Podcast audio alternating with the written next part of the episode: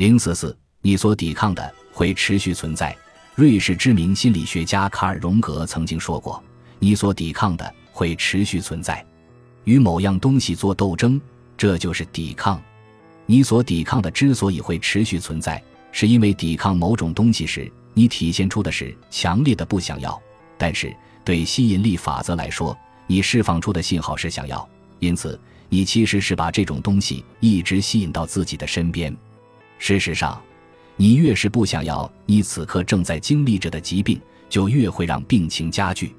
抵抗疾病时，你会把更多的感受、精力、力气附加在这种疾病上，于是疾病也会以惊人的速度恶化，它只会越变越大。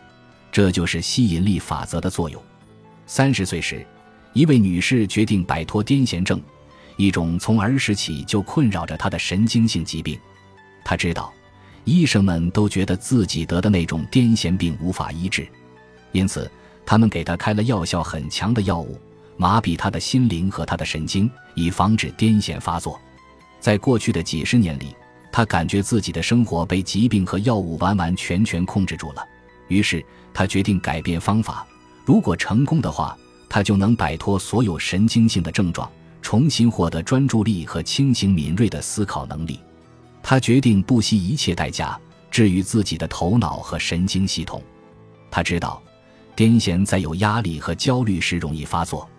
于是，他首先决定给自己的生活做减法。他努力放松下来，只关注自己好的感受。他健康的生活。努力去爱，不论是对自己还是对其他人，他都心怀感恩，非常有耐心。他拒绝一切关于他的神经系统或大脑的消极想法。他还阅读了关于神经可塑性的相关研究成果。根据这一前沿理论，大脑有能力进行自我改变和重塑，大脑可以自愈。他让自己全心相信，他的神经、大脑以及整个神经系统都可以重塑。神奇的是。只花了几天的时间，他就觉得自己的身体整个焕然一新了。一年后，所有的神经性症状都离他而去，他再也不用吃那些让他大脑昏昏沉沉的药物了。他的头脑比以往任何时候都更清醒，专注力也大幅提升。这位女士决定遵从吸引力法则而活，她根本就没去想自己的癫痫症，也没有试图抵抗相关的症状。她把所有的注意力都倾注在健康的大脑上，于是她就拥有了一个健康的大脑。